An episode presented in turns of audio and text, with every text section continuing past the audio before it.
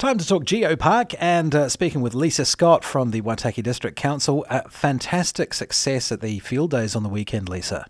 Yes, that's right. We had a massive turnout. We had Wander there, the council's caravan, and we decked her out as a geosite hub. And so uh, we had a whole lot of details about the geopark and meet the park. So people could come and meet the trustees and meet the staff that are putting together the bid. And the weather was a very, very mixed bag everything from sunshine to rain and hail and rainbows. So, and it just goes to show just how much public engagement the trust have actually been doing because I was at the Targa Field Days last year and nobody knew what a geopark was.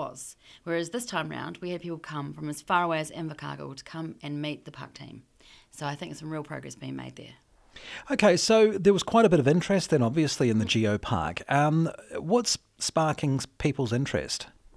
I think that people are starting to see just what a wonderful education opportunity it is for our children and what a great thing it is for Waitaki to celebrate something that we already have and that we already value and share it with people. Is the uh, geogastronomy element of it exciting a few people down there as well? Well, who doesn't love eating things? So we actually did have um, our friends Whitestone Cheese. We had a lovely one of their camembert, letting people eat the park a little bit there. It was very popular. So it lured them over to us so that we could blind them with fossils and science. Okay, that's really cool. So, what else is going on?